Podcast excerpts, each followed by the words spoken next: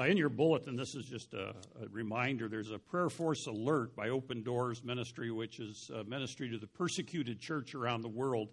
And this is simply a prayer guide which will help you in your prayer times pray for different issues like the pastors in, in other countries, refugees, discipleship, women, believers, and then praying through the watch list. And so I just include that for you for your uh, e- uh, equipping as well as for uh, maybe the opportunity to pray around the world. One of the great opportunities we have in this day and age with all the information we get is we can see what's going on in many other places and to pray effectively for those who are suffering persecution uh, around the world at this time.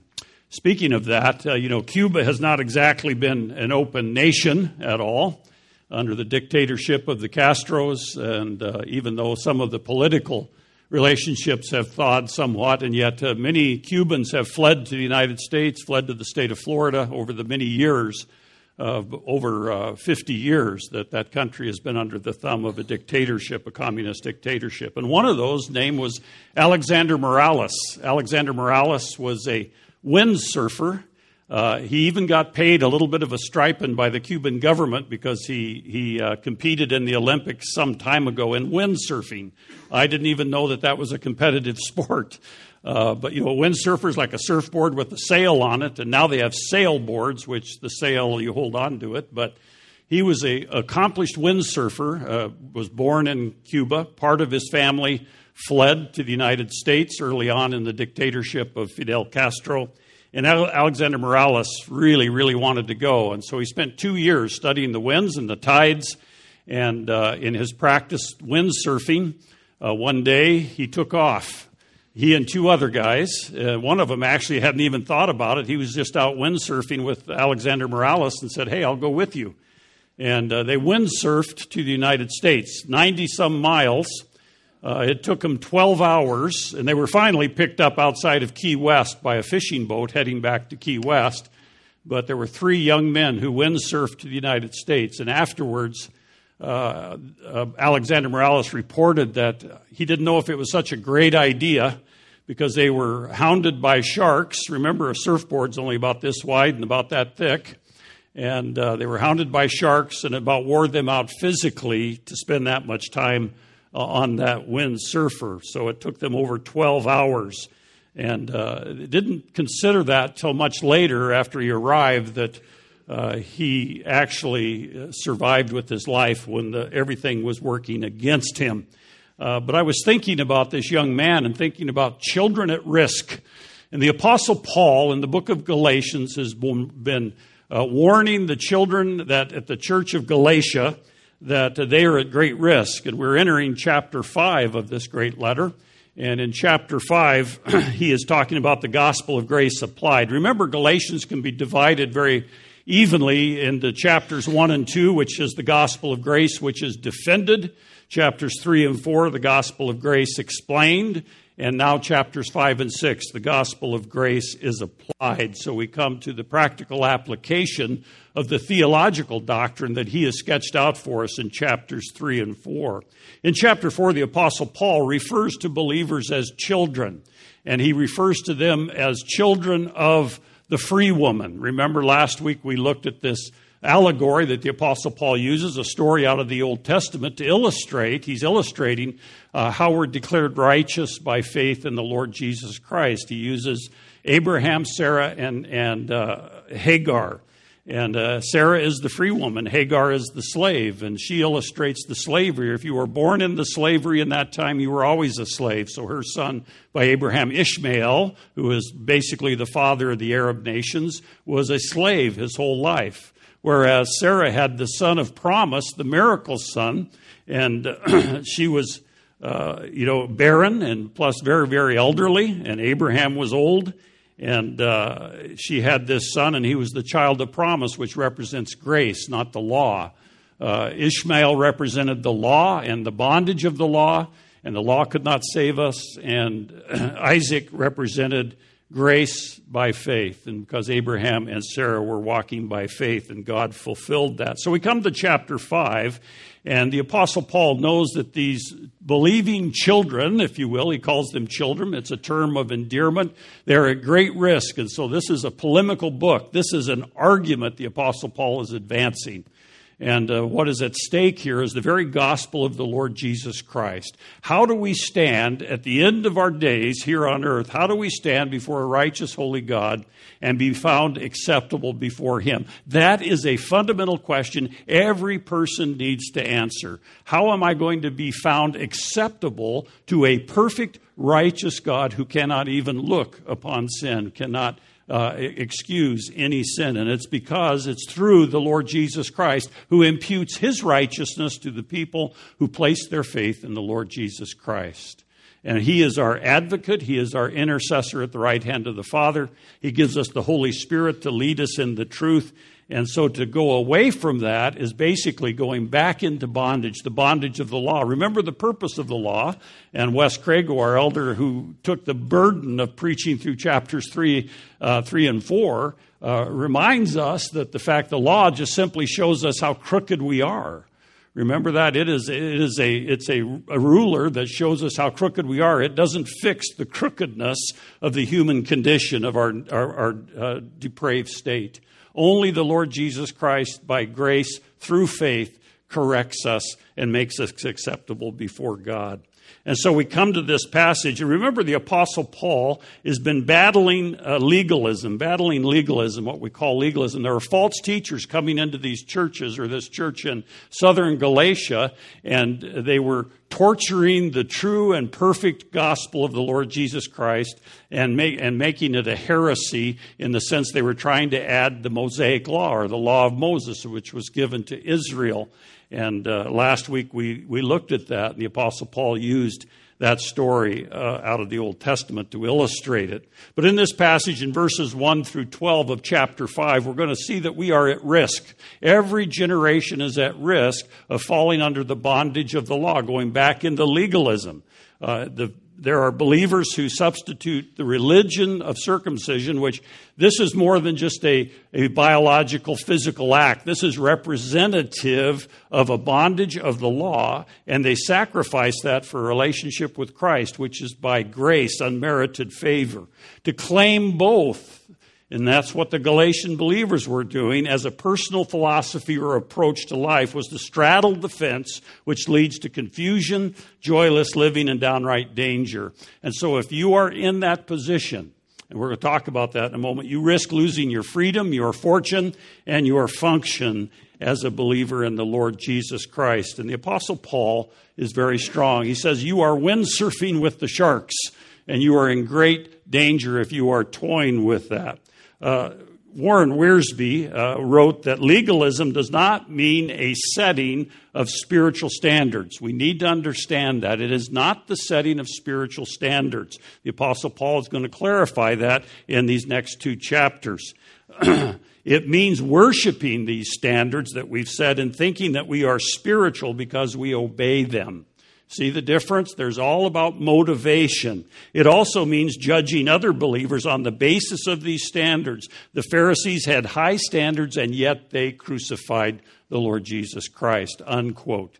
That's from Warren Wiersbe. We need to understand that. One of the great themes through the book of Galatians is the theme of freedom the theme of freedom. And I think we as North Americans misunderstand freedom because we're very individualistic and we think it means that I can do whatever I want. And the Apostle Paul will be very clear that that means you are slipping into licentiousness. In other words, I'm my own boss, I'm my own God, I can do what I want. And that's licentiousness, whereas legalism goes into the other ditch and says that I uh, am keeping track of these do's and don'ts, therefore I'm a spiritual person.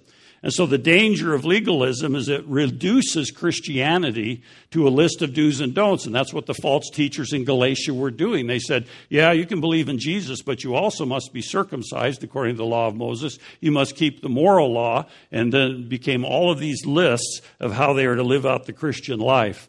Now, the uh, believers in Galatia, for the most part, were probably Gentiles. There were also some Jews living in Galatia, but Gentiles who had no background in the Old Testament, and so they had a background in pagan religions, and so this was appealing to them this idea that, oh, if I do these things, then I'm more spiritual and I'm more acceptable to God. Do's and don'tism has the advantage uh, that we don't need any wisdom in looking at our own lives and evaluating where we're at. Uh, we want to uh, try to relate personally to a demanding and loving God, and yet the legalism, these laws, do not do that. And so, first of all, uh, the Galatian churches had fallen under the spell of false teachers, and the Apostle Paul was standing firm against them. And he is telling them that as children, you are at risk and uh, you need to live as a free person under the Lord Jesus Christ, and you're at risk of losing your freedom. Look at verse 1 again with me. It was for freedom that Christ set us free. That's the claims of liberty. The claims of liberty. We are delivered from the wrath of God. If you're a believer in the Lord Jesus Christ, these things are true of you. In fact, Lewis Sperry Chafer, in his great systematic theology, lists some 33 results of our sal- salvation, of our justification, being declared righteous because of what Christ has done. These are just a few of them. But we are delivered from the wrath of God. We are delivered from the power of sin. We are delivered from the curse of the law. We are delivered from the tyranny of Satan and his demons. We are delivered from the fear of judgment. And we are delivered from an accusing conscience. In fact, in Romans, which is a larger, expanded uh, work on the same subject that the Galatians were dealing with, Romans 10:4 says, "For Christ has accomplished the whole purpose of the law. All who believe in him are made right with God." And so we have freedom, we have the liberty to live and walk in a new kind of power, and that's the power the Holy Spirit gives us to live lives of righteousness. We don't manufacture that in our flesh. We naturally don't do that. And we obey with joy and delight. We love and give ourselves to others. Uh, we have immediate access to God the Father. We have the liberty to relax in His presence, knowing that all it took to please the Father and make us acceptable has been fully accomplished the, by the Savior at the cross of Calvary. And also, He continues to be our advocate, our great high priest in heaven. So even after becoming a believer in Christ, when we sin, we have this great high priest who is our intercessor, our advocate. And he sits at the right hand of the Father, even when Satan accuses us before God the Father.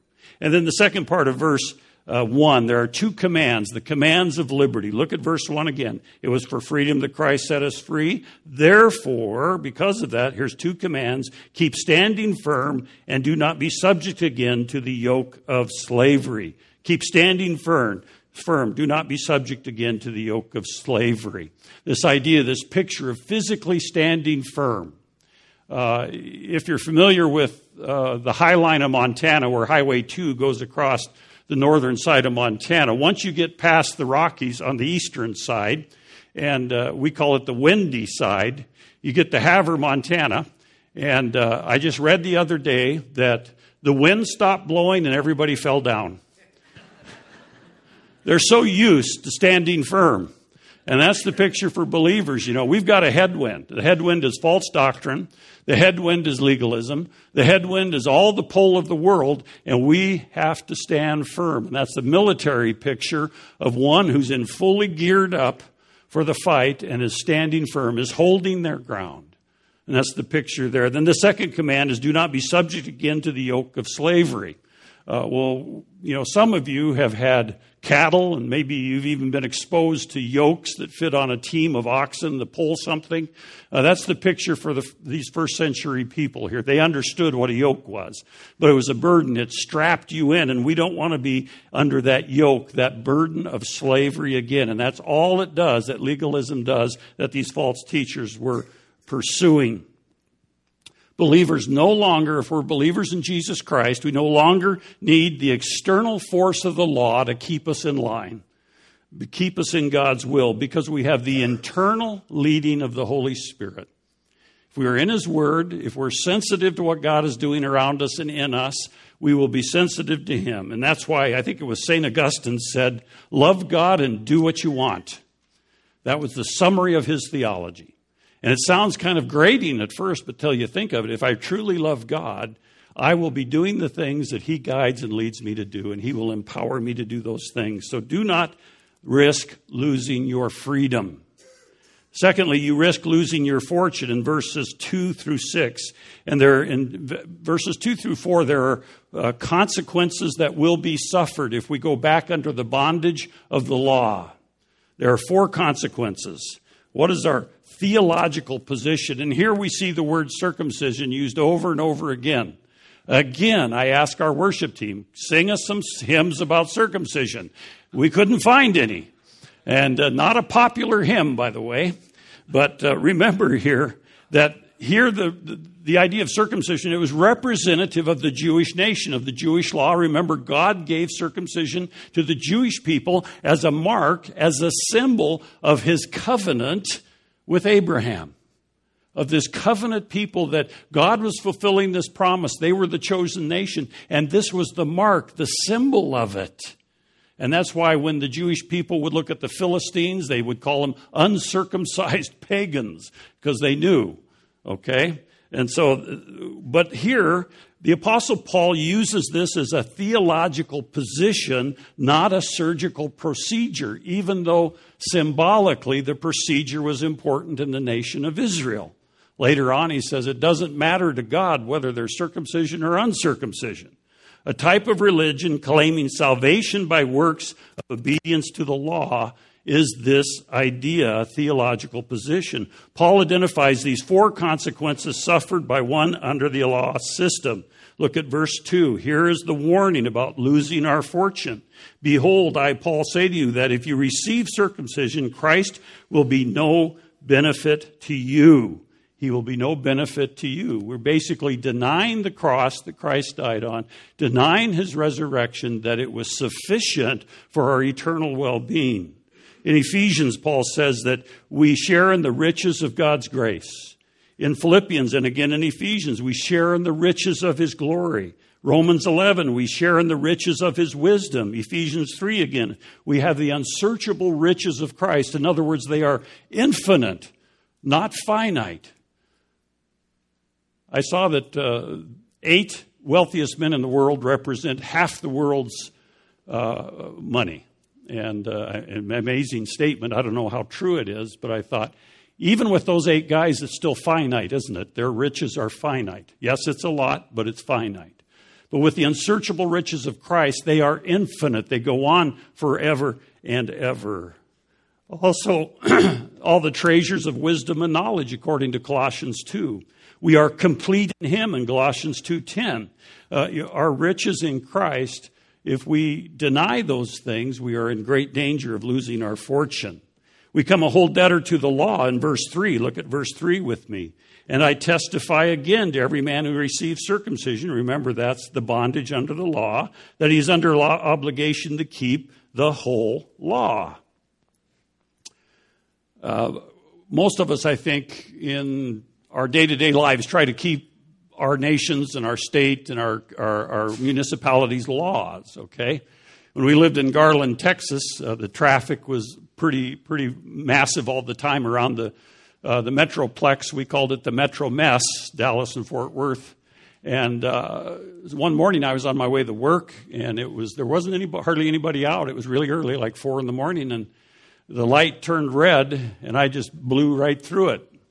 And as I looked over down the street, I saw a policeman. And sure enough, he came up and pulled me over. Even though I had kept all sorts of laws for the years previous, and I could say, Mr. Policeman, I kept, I haven't done that before. I still got a ticket. Amazing, isn't it? And that's the point here, is if you're going to live under the law, you better keep every punctuation mark of the law. You cannot not do that the, our theological position there. And so we, secondly, we become a debtor to the whole law. Third, in verse 4, we come severed or alienated from Christ. Look at the first part of verse 4. You've been severed from Christ, you who are seeking to be justified by the law. And interestingly, in, in the uh, Greek language, which was the original language that Galatians was written in, he's using this play on words that he's talking about a surgical procedure, and then he's illustrating it in a spiritual way that you will sever yourselves from Christ. You are alienated from Christ. When we turn to the law and accept the law as a meritorious work, uh, it provides dire implications for the Christian. And the Galatians were called on to consider what they were doing listening to these false teachers. Anyone seeking justification by the law had been alienated from Christ, and such a person would not be living in the sphere where Christ was operative. The King James Version is helpful here on this verse, and it reads in the King James Christ is become of no effect unto you. If you're depending on the law, you're denying that Christ paid it all. And there are many slices of evangelical Christianity that live that way. They deny that we can be assured, based upon the Word of God, that we will go to heaven. They proclaim that it's dependent upon your good works and how you live each life, your life each day. That is a treadmill that we don't need to be on because God's Word declares we are assured of our salvation by the declaration of God Himself. Fourthly, in verse, the end of verse 4, it says, You have fallen away from grace. And this creates great problems for those of us, uh, at least apparently, those of us who believe in the security of the believer. Look at the end of verse 4 there. You've been severed from Christ. You are seeking to be justified by the law. You have fallen from grace. And some automatically take that as you can lose your salvation. Well, that's a misunderstanding of that verse. And first of all, uh, yes, it is a difficult verse, but we do not uh, develop major doctrine based upon hard to understand verses. I've said it before, over 150 times in the New Testament, we are assured of our salvation based upon belief in the Lord Jesus Christ. We do one of the one of the fundamentals of interpreting Scripture is to make sure we use the weight of Scripture to develop a doctrine. And the early church fathers understood that. The apostles understood that. And that's why it was salvation by grace through faith plus nothing. The reformers understand, understood that. Salvation is pl- only in Christ plus nothing. Uh, first of all, some observations about this verse. We need to think through it carefully. Some observations. First of all, only Christians can fall from grace. Non believers can't fall from grace because they're not there anyway. Only Christians can fall from grace. They received his gospel in chapter 1, verse 9. They received the Holy Spirit in chapter 3, verse 2. They are repeatedly, by the Apostle Paul, called brethren, which is a term reserved for Christians. You look in Paul's epistles, brethren is always Christians. Christians addressed here. Only one who has received grace can fall from grace, okay? Second observation is falling from grace is not the loss of eternal life. Whether waking or sleeping, believers shall live with him. 1 Thessalonians 5:10. Even when we are faithless, 2 Timothy 2:13. We are sealed by his Holy Spirit, Ephesians 1:13 through 14. Nothing can separate us from the love of Christ, or Romans 8:38 through 39. And so falling from grace is not a loss of eternal life. Thirdly, the third observation on this second part of verse 4 is falling from grace is the loss of experience of grace in your daily life. This gets down to the experiential level that leaving the grace system for the law system will have severe consequences when you regard your justification and sanctification as partly dependent upon your performance when you're depending on your performance for your being declared righteous before God, and for this part called sanctification, for this uh, being declared righteous in our lives or growing in righteousness, uh, it is an experience that we lose our joy over. Uh, one writer said, When you take the torch of the flesh, you scorch the work of the Holy Spirit in your life. I grew up in a church like that, even though I was a little pagan, then became a teenage pagan, and then a young adult pagan.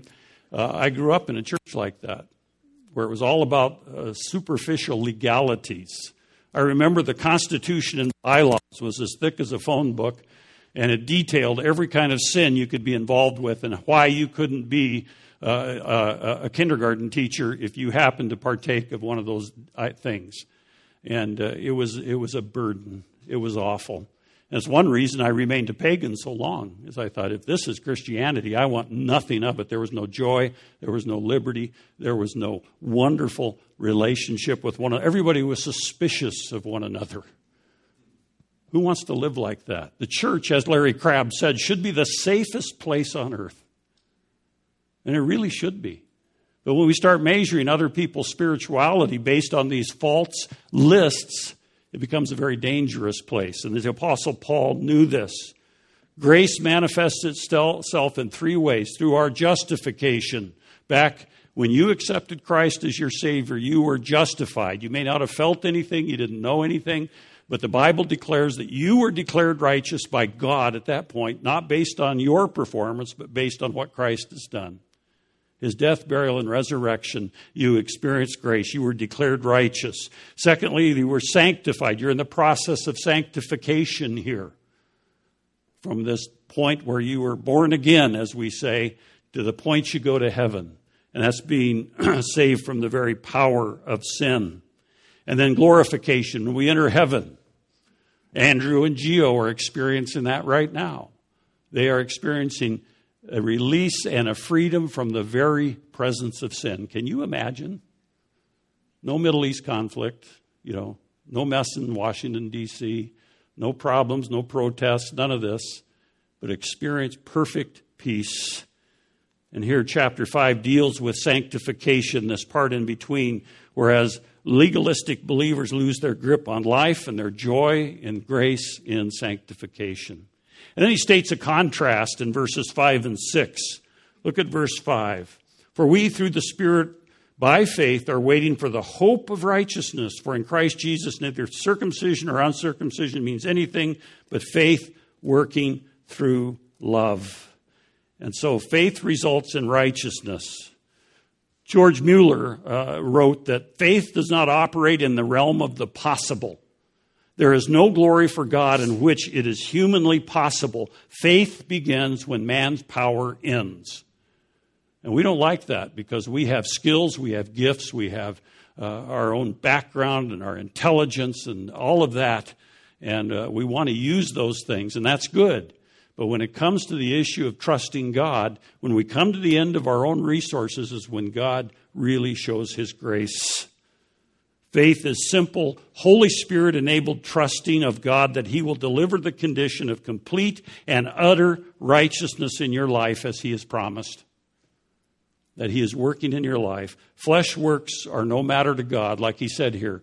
Doesn't matter this circumcision, no circumcision. It doesn't do anything for you. And when a Christian remains faithful, it's an encouragement to other believers. When we live in the joy of the liberty of our salvation in Jesus Christ, it means that we are affecting other people. Now, Fanny Crosby, some of you know her, she was a great hymn writer, and she was blind from birth. And Fanny Crosby wrote, I don't know how many thousands of hymns, uh, but instead of wallowing in self pity, she held on to her faith in God and she wrote some fabulous hymns uh, in her life. When she reached old age, somebody told her that had she been born in that particular day, there was a medical procedure which probably could have restored her sight. But instead of being bitter, Fanny Crosby said, I don't know that I would change anything. Do you know that the first thing I'm ever going to see is the face of Jesus? Unquote. Boy, that's faith. That is really looking forward with great joy. Thirdly, not only do you risk losing your freedom, risk losing your fortune, but children at risk risk losing their function in verses 7 through 11. And there's a number of questions we ask here. Verse 7 Who hindered you in the race? Look at verse 7 You were running well. Who hindered you from obeying the truth? Um, uh, you may remember uh, Olympics of a long time ago. There was a runner from uh, the Northwest here, actually out of Oregon, Mary Decker Slaney. And in a 3,000 meter race, she was running well and she was bumped and tripped up by Zola Budd. She was the barefoot runner from South Africa, if you remember. And she was knocked out of the race. And that's the picture here. Although in the Greek times, in the first century, when they would have a long distance race, they didn't have an oval track and they didn't have running lanes, but they would put a stake way out there. And the runners would run in mass out around the stake and come back. And this is the picture here is who hindered you? Who tripped you up? Because if you got bumped out of the way and fell down, you were no longer in the race. And the Apostle Paul is asking, who hindered you? He's causing and he's asking us to think, what is the draw to legalism? Is it somebody else whispering in our ear? Is it false teachers someplace whispering at us or preaching at us? Verses 8 and 9, what effect is it having on your life? Look at verse 8. This persuasion did not come from him who calls you. A little leaven leavens the whole lump of dough. And of course, the pictures from the kitchen when you add yeast to the dough, it affects it all. You can't just keep it isolated in one part. Verse 10 Where will it lead in life? I have confidence in you, that confidence in you in the Lord, that you will not adopt another view, but one who is disturbing you will bear judgment, whoever he is. We start getting the sense the Apostle Paul is really righteously angry. He's really getting there. And uh, where will it lead in your life? And in verse 11, he takes it personally. Why am I being persecuted? But I, brethren, if I still preach circumcision, why am I being persecuted? Remember, Paul was a Pharisee of Pharisees. He knew the Old Testament forwards and backwards. He knew the old Mosaic law. And yet he wasn't preaching that circumcision or the law was required for salvation, only grace through faith, belief in the Lord Jesus Christ. And he causes them to think, why am I being persecuted? The word, uh, the, the, word there, uh, stumbling, then the stumbling block of the cross has been abolished in verse 11. The word is, uh, we get the word scandal from that Greek word, scandalon, is the word a stumbling block, a trap, a snare of the cross. The scandal of the cross is grace. And that's why legalists always attack grace churches as saying, oh, you guys are easy, easy believism. Uh, the Lordship salvationists attack grace ministries and churches, people who believe in grace by faith plus nothing. And that's the idea here is that the cross is a stumbling block to many. Uh, but people have found the gospel message, which proclaims man's total inability to contribute anything to his salvation, and they find that offensive. Thus, the cross marked the end of the law system and rendered circumcision and obedience to the Mosaic law unnecessary. So, we are challenged uh, in our own uh, Christianity and how we follow the Lord. Uh, do we have spiritual standards? Yes. Do we have personal convictions? Yes and we should, but yet we do not depend upon us, those to make us righteous before God. In a recent uh, NCAA cross country championship held in Riverside, California, 123 of the 128 runners compete, completed or competing missed one of the turns. One competitor, his name's Mike Del Calvo, stayed on the 10,000 meter course and he began to wave the fellow runners to follow him he was only able to convince four other runners to go with him. Uh, ask what his competitors thought about his mid race decision not to follow the crowd. DeCalvo responded, They thought it was funny that I went the right way. he was the only one, or one of the only ones, to run the race correctly. In the same way, our goal is to run the race correctly by grace through faith, to finish the race marked out for us by Christ not to get bumped off of the course. We can rejoice over those who have the courage to follow us. We can ignore the laughter of the crowd. I have fought the good fight, the Apostle Paul has said. I have finished the race. I have kept the faith. Now there is in store for me the crown of righteousness. 2 Timothy chapter 4. Let us pray. Heavenly Father, thank you for this morning and for your great grace, and for the fact that we can contribute nothing to what you've already done on the cross of Calvary. We can contribute nothing to our own glorification, and we just follow you in our sanctification as you rescue us from the very power of sin. And Heavenly Father, thank you for blessing us today with your Holy Spirit. And Lord, I pray for any here who do not know you as their Savior, that they would recognize that just being a good person is not going to make it, that the Lord Jesus, they have to depend on you. For by grace we are saved through faith, and that alone. In Jesus' name, amen.